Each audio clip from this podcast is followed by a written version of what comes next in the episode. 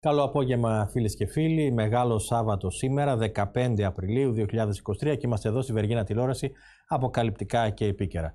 Πιστής στη θεματολογία της εκπομπής μας, ε, φίλες και φίλοι, σήμερα θα ασχοληθούμε με ένα θέμα το οποίο έχουμε προσεγγίσει και άλλες φορές. Σήμερα θα δούμε μια άλλη διάσταση ενδεχομένως και θα μιλήσουμε για την μικρασιατική εκστρατεία και τη μικρασιατική καταστροφή. Έχουμε τη χαρά να φιλοξενούμε μέσω Skype τον ε, αγαπητό φίλο της εκπομπής, τον γνωστό αναλυτή, τον κύριο Νίκο Λιγερό. Καλό απόγευμα κύριε Λιγερέ.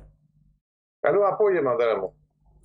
Σήμερα επιλέξαμε αυτό το θέμα να συζητήσουμε ξεφεύγοντας από την επικαιρότητα, καθώς είχαμε ε, ας πούμε ότι φέτος τιμούμε τα 100 συν 1 χρόνια από την μικρασιατική εκστρατεία αλλά και καταστροφή και θα θέλαμε να ακούσουμε και τη δικιά σας προσέγγιση για αυτό το θέμα, το οποίο κύριε Λιγερέ, αγαπητέ Νίκο, έχει απασχολήσει πολύ κόσμο γιατί ε, βγαίνουν και καινούργια στοιχεία και λένε πολλοί ότι ήταν μια καταστροφή που βεβαίως μετά, αν δεν γράφεται η ιστορία, έχουμε τα γεγονότα όμως, που λένε που θα, θα μπορούσε να έχει αποφευχθεί. Δεν είναι κάτι που θα γινόταν έτσι και αλλιώς. Και θα θέλαμε να ακούσουμε και την ε, δική σου άποψη, γιατί ε, λένε πολλοί ότι φταίνε οι σύμμαχοι που έγινε η εκστρατεία, ότι φταίει ο Βενιζέλος, δεν έπρεπε να το αποφασίσει, ότι φταίει ο βασιλιάς που γύρισε το 20, ότι φταίει ο Γούναρης, ότι ε, διάφορα πράγματα.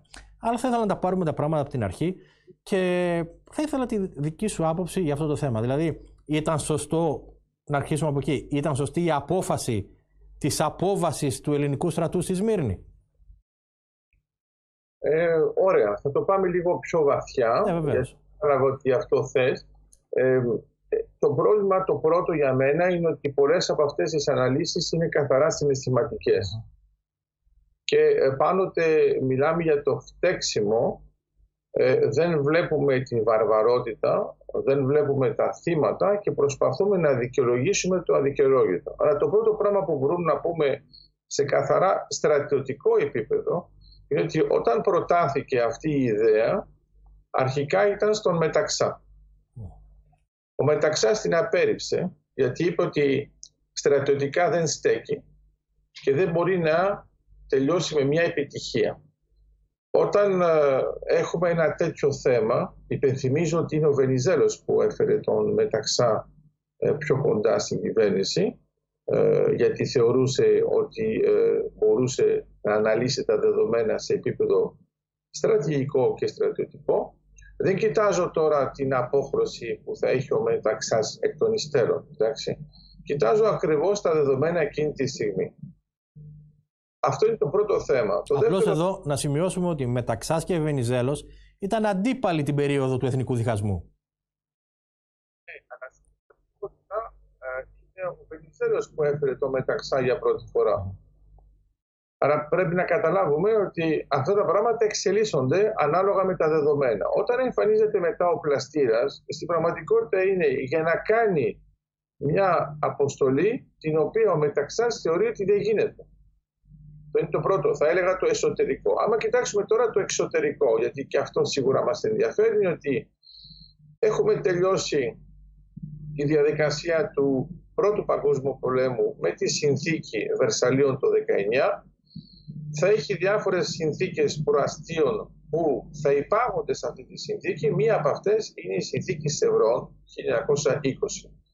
Όμως, από το 1921 και μετά που έχουμε τη συνθήκη Κάρς, ξέρουμε ότι η Ρωσία ως Σοβιετική Ένωση μετά το 1917, στην πραγματικότητα δεν είναι ακόμα επίσημα Σοβιετική Ένωση γιατί θα υπάρξει μόνο το 22 και μετά, θα δώσει χρυσό. Τώρα το ξέρουμε ξεκάθαρα και το ξέραμε βέβαια και από τις αποφάσεις που είχε πάρει και μάλλον όταν έβαλε αγάλματα βλέπουμε και ε, τους Ρώσους να εμφανίζονται στα αγάλματα που είχε παραγγείλει άρα ξέρουμε ότι αυτό είναι κάτι το δεδομένο το οποίο ήταν κρυφό για πολλά χρόνια θα έλεγα μάλιστα και πολλές δεκαετίες. Λέω λοιπόν ότι η προσπάθεια της συνθήκης Κάρς και της συνθήκης Μόσχας είναι να χτυπήσουν τη συνθήκη Βερσαλίων, ούτως ή Άρα τι γίνεται; Από τη στιγμή λοιπόν που υπάρχει ένα τουρκοσοβιετικό σύμφωνο φιλίας, τα πράγματα έχουν αλλάξει και στη συνέχεια θα υπάρχει μια αλλαγή και με την Ιταλία και με τη Γαλλία. Αυτό δεν γίνεται αισθητό από το ελληνικό επιτελείο. Αυτό σημαίνει τι πρακτικά. Όταν κοιτάζουμε τα πράγματα και τα λέμε με το όνομά τους, το θέμα της εκστρατείας μιλάω. Ανδρέα μου, μιλάω για την εκστρατεία και δεν μιλάω ακόμα για την καταστροφή. Το θέμα της εκστρατείας είναι βασισμένο σε ένα θεμελιακό λάθος σε επίπεδο στρατηγικής. Στη στρατηγική λέμε το εξής. Πρέπει να αποφεύγεις το κέντρο, να προσέχεις όταν είσαι στην πλευρά και να προσπαθείς να πιάσεις τη γωνία. Γιατί η γωνία βλέπει τα πάντα, η πλευρά σου επιτρέπει να έχεις πρόσβαση αλλού και όταν είσαι στο κέντρο, επειδή το θέλουν κι άλλοι, είσαι γρήγορα στόχος.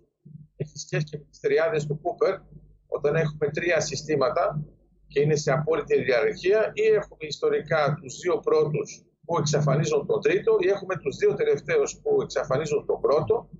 Το αποτέλεσμα είναι ότι ο δεύτερος πάντα ζει, άρα έχουμε ένα παράδοξο. Αν θες να είσαι πρώτος διαχρονικά, πρέπει να είσαι δεύτερος τοπικά. Αυτό σημαίνει τι; Σημαίνει πρακτικά ότι αντί να δώσουμε έμφαση στην Κωνσταντινούπολη, δώσαμε μεγάλη έμφαση στη Σμήνη και στην Άγκυρα. Άρα η Άγκυρα είναι το κέντρο, η Σμήνη είναι η πλευρά και η Κωνσταντινούπολη είναι η γωνία. Με την τεράστια εικόνα που είχε η Σμήνη, θυμάστε ότι συνεχώς μιλάμε για το πολιτιστικό, ε, την απήχηση που είχε η Σμήνη, βλέπουμε και τις επιστολές σε σχέση με τον Βενιζέλο και τον Καραδορή. Ένα πράγμα που δεν είναι κατανοητό είναι το θέμα της αποστρατικοποίησης της Κωνσταντινούπολης. Στην πραγματικότητα οι Τούρκοι δεν φοβούνται τη Σμήνη. Φοβούνται την Κωνσταντινούπολη γιατί είδαν ότι μπόρεσαν οι σύμμαχοι να την απελευθερώσουν. Άρα σημαίνει ότι είναι επικίνδυνο. Υπενθυμίζω, ε, αν θες, αναχρονικά, ότι μετά από αυτά που θα γίνουν, μία από τις πρώτες επιλογές που θα κάνει ο Κεμάλ θα είναι πρώτον να μετακινήσει την πρωτεύουσα και να την πάει στην Άγκυρα. Να μην είναι πια η Κωνσταντινούπολη. Και δεύτερον, να μην ονομάζεται πια η Κωνσταντινούπολη, η Κωνσταντινούπολη, αλλά η Ισταμπούλ. Άρα ουσιαστικά είναι πηγαίνω πιο βαθιά, σιγουρεύω την άμυνά μου, γιατί ξέρω ότι η Κωνσταντινούπολη είναι επικίνδυνη. Όταν κοιτάζουμε το θέμα της αποστρατικοποίησης τη Κωνσταντινούπολης και της Μήνης, είναι κάτι πολύ απλό. Γιατί τελειώνουμε με μια καταστροφή της μήνης και αποστρατικοποιούμε την Κωνσταντινούπολη. Στην πραγματικότητα πρέπει να το δούμε με τα γεγονότα του 2015 και της Καλύπολης. Εδώ είχαμε ήδη έναν διχασμό, όπως το είπες πολύ σωστά προηγουμένως, και αυτό δεν μας επέτρεψε να λειτουργήσουμε συμμαχικά με έναν ξεκάθαρο τρόπο στην εκστρατεία της Γαλλίπολης. Γιατί είχαμε από τη μια πλευρά τον Βενιζέλο που ήθελε να συμμετέχει, είχαμε από την άλλη μια δέσμευση του βασιλιά γερμανογραφής που είχε μια δυσκολία για να πει κάτι το θετικό, τελικά καταλήξαμε, όταν πηγαίνουμε και τώρα στα κημητήρια των Άντζακ στην περιοχή, θα δεις ότι έχουμε μερικούς Έλληνες, αυτοί δεν έχουν πάει όμως με τον ελληνικό στρατό, έχουν πάει με τους Αυστραλέζους και τους Νεοζηλανδούς στο πλαίσιο της ε, αυτοκρατορίας της Αγγλίας. Άρα η ιδέα ποια είναι; Η ιδέα είναι ότι το 2015 παίζουμε έναν ρόλο διαφορετικό από αυτό που περίμεναν. Στη συνέχεια πάμε στο 19. Το 19 βλέπουμε αμέσως ότι η συνθήκη Βερσαλίων δεν μας δίνει την Κωνσταντινούπολη με έναν ξεκάθαρο τρόπο, γιατί έχει το θέμα της αποστρατικοποίησης. Άρα, μισό λεπτό πάνω σε αυτό. Άρα, το 15 είναι χαμένη ευκαιρία, θα έπρεπε να έχει γίνει απόβαση το 15 για να έχει καλύτερα αποτελέσματα. Ναι, γιατί το 2015 έχουμε μια ανακοίνωση από την πλευρά του Βασιλιά που λέει: Εγώ θα απελευθερώσω την Κωνσταντινούπολη μόνος μου και όχι μέσα στο συμμαχικό πλαίσιο.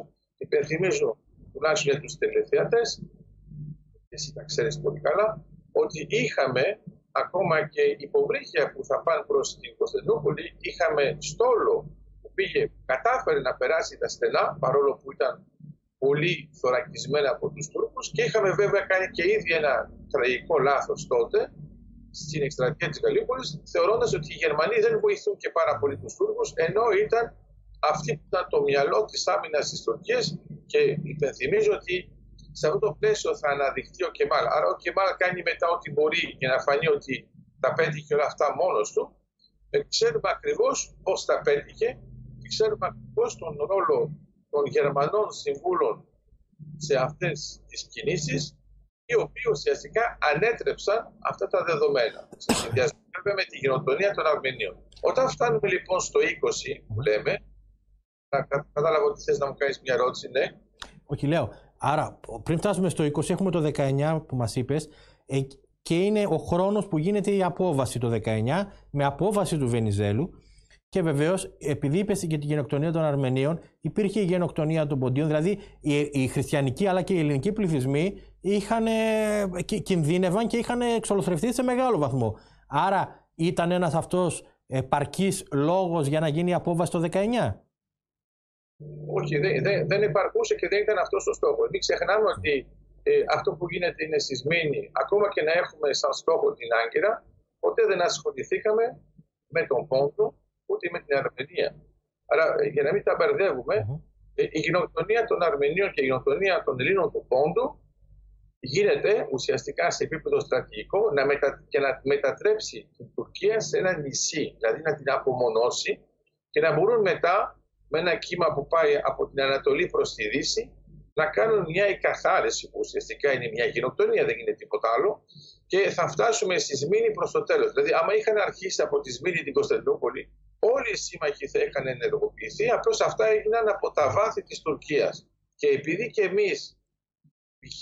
στον αρμενικό χώρο, μιλάω για τη Συρικία κτλ., δεν είχαμε μια τόσο έντονη παρουσία όσο είχαμε π.χ. στην Κωνσταντινούπολη και στη Σμήνη, δεν δώσαμε τόσο μεγάλη σημασία σε αυτό που έγινε, ενώ ήταν μια προετοιμασία. Δηλαδή, η γενοκτονία των Αρμενίων, των Ασσυρίων και των Ελλήνων είναι βέβαια από τους ίδιους γενοκτόνους χωρίς καμία αλλαγή.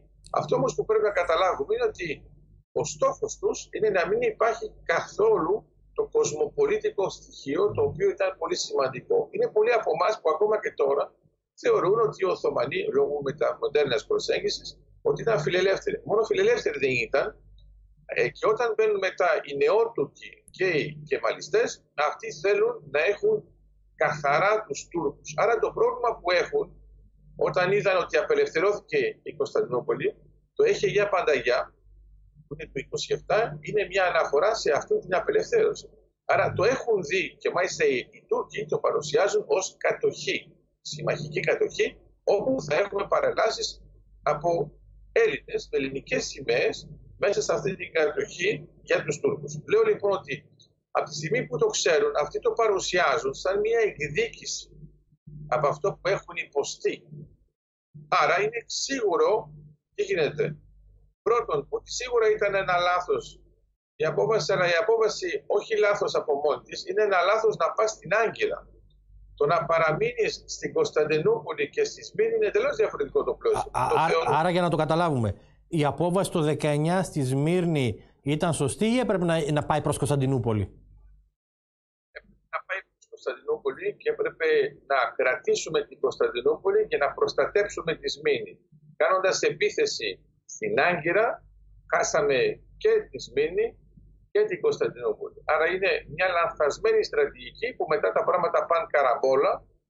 Το μόνο που μπορείς να κρατήσεις σε επίπεδο στρατηγικής και χρόνος στρατηγικής είναι μια γωνία ισχυρή που είναι η Κωνσταντινούπολη. Η Σμήνη έχει ένα θέμα θεμελιακό δεν έχει στρατηγικό βάθος και το είδαμε με την καταστροφή. Το πρώτο πράγμα που θα υποστούν οι Έλληνες που έχουν έρθει από όλη την Τουρκία και βρίσκουν καταφύγιο στη Σμήνη και να σου πω την αλήθεια, και αυτό είναι λάθος, γιατί το καταφύγιο πρέπει να το βρουν στην Κωνσταντινούπολη, αλλά φοβόντουσαν. Στην πραγματικότητα το βλέπουμε και από τη συνθήκη της Λωζάνης μετά το 23 ότι θα έχουμε εξαιρέσεις για τους établis, τους εγκαταστημένους, μόνο για την Κωνσταντινούπολη, την Ίμβρο και την Τένεδο. Δεν έχουμε καμία εξαίρεση για τη Σμύρνη. Άρα η επιλογή από τα θύματα να πάνε στη Σμύρνη για να προστατευτούν ήταν μια τέλεια παγίδα και το γεγονός ότι ο στρατός ο ελληνικός θα φύγει λίγο πριν την καταστροφή, ουσιαστικά οι δικοί μας θα βρεθούν, ενώ οι δικοί μας τοπικά, όχι από την Ελλάδα, οι δικοί μας τοπικά θα βρεθούν εκτεθειμένοι γιατί δεν θα έχουν πια κανένα να τους υποστηρίξει. Και βλέπουμε ότι ο Κεμάλ δεν κάνει την επίθεσή του στη Σμήνη πριν φύγει ο ελληνικός στρατός, δεν είναι ηλίθιος σε αυτό το βαθμό, δηλαδή καταλαβαίνει ότι θα υπάρχει μια άμυνα έως το τέλος. Άρα αφήνει πρώτα να φύγουν και μετά δηλώνει επίσημα ότι κανένας δεν θα δολοφονηθεί, αλλιώς θα υπάρχει θανατική ποινή, βάζει αφήσεις και μετά από δύο μέρες, εκεί που έγραφαν θανατική ποινή, ήταν γραμμένο μόνο ότι θα υπάρχει ποινή. Ε, το, άρα ο, ο Ελευθέρος Βενιζέλος οδηγείται σε αυτή την απόφαση από κακή εκτίμηση, από πιέσεις ενδεχομένως του Λόιτ Τζόρτ και της Αγγλίας. Πώς εξηγείται αυτή του η απόφαση; Πρώτα απ' όλα ε, θεωρεί, θεωρεί ότι είναι εύκολο και γι' αυτό όπως σου είπα από την αρχή όταν ζητάν μια στρατιωτική εκτίμηση και παίρνουν ένα αρνητικό σημάδι από το μεταξά mm. το μόνο που έκαναν είναι να πάρουν δεύτερο μέχρι να πει ναι. Φαντάζομαι ότι ακόμα και αν είχε πει όχι ο Πλαστήρας, ο τρίτος είχε πει ναι, κάποιος θα το είχε κάνει. Άρα ήταν ένα όραμα το οποίο δεν είχε ένα στρατηγικό υπόβαθρο, ούτε βέβαια μια στρατηγική και στρατιωτική υποστήριξη. Αυτό είναι ξεκάθαρο. Το θέμα είναι ότι δεν μπήκαμε σε μια διαδικασία να προστατεύσουμε τη Σμήνη ή την Κωνσταντινούπολη και να συνεχίσουμε αυτό που είχε γίνει. Θεώρησαν πολιτικά ότι μπορούσαν να χτυπήσουν την Άγκυρα. Αυτό που έχει ενδιαφέρον είναι ότι όταν μου ρωτάς αυτές τις λεπτομέρειες, είναι ότι στο τέλος θα καταλήξουμε να έχουμε τον Βενιζέλο που θα προτείνει για βραβείο Νόμπελ Ειρήνης στον Κεμάλ. Μάλιστα. Άρα το ξέρουμε αυτό γιατί υπάρχουν στα αρχεία των βραβείων Νόμπελ στη Σουηδία. Τι λέω αυτό; Για τον Βενιζέλο το κακό ήταν μόνο οι Οθωμανοί. Θεωρεί ότι ο Κεμάλ είναι αυτός που απελευθερώνει τους Τούρκους. Στο μυαλό του και το γράφει εγγράφος είναι δύο σελίδες. Λέω λοιπόν ότι ε, αυτή η λανθασμένη εκτίμηση και από λανθασμένες εκτιμήσεις έχουμε και άλλα λάθη η περίφημη δίκη των 6 που τελικά μετά από δεκαετίες ξανά έγινε στην Ελλάδα και αποδείχτηκε ότι τελικά ήταν αθώοι άνθρωποι άρα ήταν πιο πολύ ένας τρόπος να εκτονωθεί ο ελληνικός λαός και να πούμε ότι κάποιος έπρεπε να φταίει σε όλη αυτή τη διαδικασία αλλά δεν έγινε. Μην ξεχνάς επίσης ότι η αλλαγή φάσης γίνεται και το 20 αφού έχουμε έναν Βενιζέλο που αρχικά είναι στην κυβέρνηση και τελικά καταλήγει στην αντιπολίτευση και έχουμε την επαναφορά του βασιλιά με πάλι ένα άλλο ιστορικό λάθος που ουσιαστικά άμα δεν υπήρχε πριν και ο θάνατος του Γεωργίου και να πούμε μετά στον Κωνσταντίνο και να έχουμε αυτά τα δεδομένα, μάλλον θα είχαμε μια άλλη ροή. Άρα, άρα, άρα, εδώ έχουμε δύο μεγάλα λάθη από ό,τι κατάλαβα. Το ένα είναι ο Ελευθέριος Βενιζέλος που, που προκυρήσει και χάνει τις εκλογές του 1920 και το δεύτερο είναι ο βασιλιάς Κωνσταντίνος που δέχεται να επιστρέψει στην Ελλάδα δίνοντας ένα άλοθη ενδεχομένως στους συμμάχους για πλήρη εγκατάλειψη. Ναι, ε, ε, χαίρομαι που το λες με αυτόν τον τρόπο γιατί είναι πολλοί, ειδικά στην περίοδο του διχασμού, που κάθε φορά προσπαθούν να πούν ε, ποιος έκανε λάθος, ποιος ήταν σωστός. Στην πραγματικότητα και οι δύο πλευρές είναι λανθασμένες. Από τη στιγμή που μπαίνουμε σε μια φάση διχασμού, δίνουμε, ε, όπως το λέει ο Κλάσουιτ, ε, ένα ε, πώς να το πω, ένα μονοπάτι, μια πρόσβαση στο να δημιουργεί μια τριβή. Το θέμα είναι ότι δεν ήμασταν πια ενωμένοι, άρα ο καθένας κάνει τα δικά του λάθη και οι άλλοι τα χρησιμοποιούν εκθετικά. Από τη δικιά του την πλευρά ο Κεμάλ προσπαθεί να κάνει συμμαχίες με όλους για να ανατρέψει τα δεδομένα και επειδή εμείς δεν είμαστε σε ένα ενιαίο πλαίσιο, απλώς τσακωνόμαστε μεταξύ μας. Μην ξεχνάς ότι έχουμε ανθρώπους που δεν θα φτάσουν ποτέ να βοηθήσουν εκεί πέρα και άμα δεν είχαμε ε, και ξένα πλοία, πολλοί από τους δικούς μας θα ήταν νεκροί και θα είχαν καεί στις μήνυ ούτως ή άλλως. Ξαναλέω όμως η ανάλυση μας είναι άλλο η μικρασιατική εκστρατεία που στρατηγικά και στρατιωτικά είναι λανθασμένη εκ θεμελίων και άλλο η προστασία της Μήνης και της Κωνσταντινούπολης. Γιατί πολύ συχνά όπως το ξέρεις λέμε ότι εμείς ήμασταν με μια έντονη παρουσία στα παράλια, είναι σωστό. Στα βάθη όμως δεν ήταν τόσο έντονη και γι' αυτό, και γι αυτό όταν ο στρατός αποχωρεί χρησιμοποιεί και τεχνικές αποχώρησης που δείχνουν ότι δεν δίνει σημασία στα εδάφη αυτά και ουσιαστικά θα είναι η τεχνική της καμένης γης ενώ δεν θα έκανε ποτέ τεχνική καμένης γης π.χ. στην Κωνσταντινούπολη στη Σμύρνη. Γιατί ο πληθυσμός ο δικός μας ήταν πολύ ε, έντονος, με μεγάλη παρουσία και θα έλεγα ακόμα και με μια πλειοψηφία τουλάχιστον τοπικά. Άρα το 1922 λοιπόν είναι θα λέγαμε η ημερομηνία ορόσημο όπου πλέον μετά από δεκάδες αιώνες ελληνικής παρουσίας και στις δύο πλευρές του Αιγαίου πλέον υπάρχει παρουσία μόνο από τη μία πλευρά του Αιγαίου γιατί στην ε, απέναντι πλευρά δεν υπάρχει. τελειώνει εκεί ο ελληνισμός δηλαδή της Ιωνίας. Πρώτα απ' όλα δεν, δεν τελειώνει. Θα έλεγα πιο πολύ ότι αποχωρεί. Ε, πρέπει να είμαστε λίγο ξεκάθαροι πάνω σε αυτό το πλαίσιο.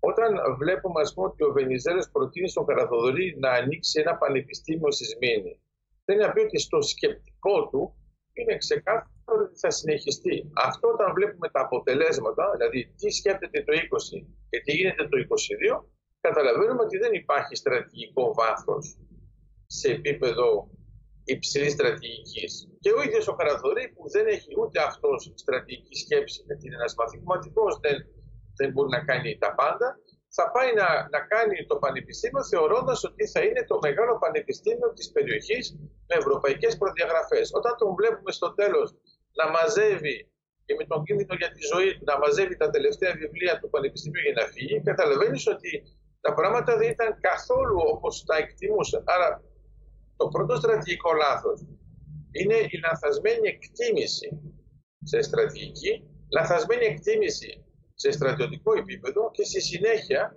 η αποχώρηση του ελληνικού στρατού ήταν πολύ σύντομη, για ήταν πιο πολύ για θέμα αυτοάμυνας και δεν πρόλαβε να παραμείνει εκεί και να υποστηρίξει πραγματικά τον πληθυσμό. Κατά συνέπεια ο πληθυσμός ξαφνικά έγινε ένα αθώο θύμα το οποίο θα υποστεί τα χειρότερα και μάλιστα μέσα σε ένα πλαίσιο προπαγάνδας γιατί επειδή βλέπω και από τις εικόνες που δείχνεται και τη φωτιά ξέρεις ότι ακόμα και τώρα οι Τούρκοι λένε ότι είναι οι Αρμένοι και οι Έλληνες που έβαλαν τη φωτιά στην Κωνσταντινούπολη, ειδικά για τους Αρμενίους λένε, λένε ότι αυτοί δεν φταίνουν σε τίποτα και ευτυχώς που έχουμε και ξένες μαρτυρίες, ανθρώπους σαν τον Μόργεντάουν κλπ που μπορούν να δηλώσουν τι έχει γίνει πραγματικά. Αλλά το θέμα ποιο είναι. Άλλο η μικρασιατική καταστροφή και χαίρομαι που είπες για την Ιωνία γιατί μικρασιατική είναι απαράδεκτο το χρησιμοποιούμε και εμείς γιατί ουσιαστικά είναι μεταγενέστερο. Εμείς ήμασταν ήδη Ιωνία, άρα είναι Ιωνες. Λέω απλώς ότι δεν είναι μια ε, νίκη όπως το παρουσιάζουμε συχνά της Τουρκίας είναι πιο πολύ μια ήττα σε επίπεδο στρατηγικής της εκτίμησής μας. Κανονικά, άρα όσοι λένε ας πούμε, αν θα μπορούσε να είχε αποφευθεί, πρώτα απ' όλα και να το ξεκαθαρίσουμε έτσι όπως το αναλύσαμε, νομίζω ότι είναι πιο σωστό τώρα, άμα δεν είχαμε πάει καθόλου στην Άγκυρα, καθόλου, είχαμε μείνει μόνο στις Μήνες και στην Κωνσταντινούπολη, ποιο θα ήταν το πρόβλημα; Αυτό είναι το ερώτημα. Και νομίζω... Αυτό είναι το ερώτημα. Όταν λένε, ας πούμε, θα μπορούσε να έχει αποφευχθεί η καταστροφή της μήνης, να το λέμε ξεκάθαρα. Θα μπορούσε να έχει αποφευχθεί η εκστρατεία κατά της Άγκυρας. Μάλιστα. Ε... Άρα με κρατήσει εμείς τον παραθαλάσσιο χώρο, θα ήταν εντελώς διαφορετικά τα πράγματα από το τι βλέπουμε όταν προσπαθούσαμε να πάμε στο κέντρο. Μάλιστα. Κύριε Λιγερέ, ε, δεν έχουμε άλλο χρόνο. Ήταν πάρα πολύ ενδιαφέρουσα η προσέγγιση. Πραγματικά μας ανοίξατε καινούριους ορίζοντες στη σκέψη πάνω σε αυτό το θέμα. Και βεβαίως, να πω, αγαπητέ Νίκο, ότι στην πορεία της συζήτησης νομίζω μου έδωσες και το θέμα της επόμενης συζήτησης που θα κάνουμε κάποια στιγμή. Και νομίζω το θέμα θα είναι ο μεγάλος επιστήμονας Κωνσταντίνος Καραθεοδωρή. Θα το χαρώ, θα το χαρώ γιατί θα, θα πρέπει να δικαιωθεί και αυτός ο άνθρωπος. Απλώς είναι πάνω ότι αυτά που λέμε δεν είναι επειδή ήταν μεγάλος μαθηματικός που μπορούσε να προβλέψει τι θα γίνει, επειδή αγαπούσε, θα έλεγα, με έναν τρόπο άμεσο την Ελλάδα, όταν του είπαν να κάνει αυτό το πράγμα, το έκανε. Ε, αν είχε ε, όλα τα δεδομένα εκείνης της εποχής ως μαθηματικός, θα το είχε αποφύγει, θα καταλάβαινε ότι ε, ζούσαν το τέλος και δεν ήταν μια αρχή. Θα τα πούμε λοιπόν αναλυτικά για τον μεγάλο αυτό επιστήμονα και άνθρωπο, τον Κωνσταντίνο Καραθεδόρη, σε μελλοντική εκπομπή. Να σε ευχαριστήσω πάρα πολύ για την παρουσία σου σήμερα στη Βεργίνα Τηλεόραση. Λοιπόν, φίλες και φίλοι, αυτά για την ε, μικρασιατική εκστρατεία και μια προσέγγιση νομίζω που έχει ιδιαίτερο ενδιαφέρον. Και ευχαριστούμε πολύ τον Νίκο Λιγερό για αυτά που μας είπε. Εμείς πάμε σε ένα σύντομο διαφημιστικό διάλειμμα και επιστρέφουμε.